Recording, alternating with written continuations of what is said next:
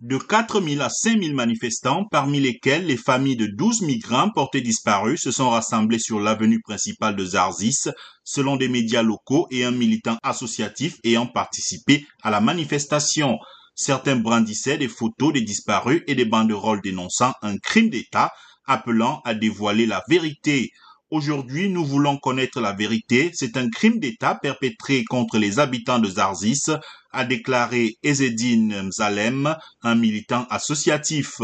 Une embarcation de fortune partie de Zarzis avec à son bord 18 migrants tunisiens cherchant à rejoindre les côtes européennes a disparu dans la nuit du 20 au 21 septembre.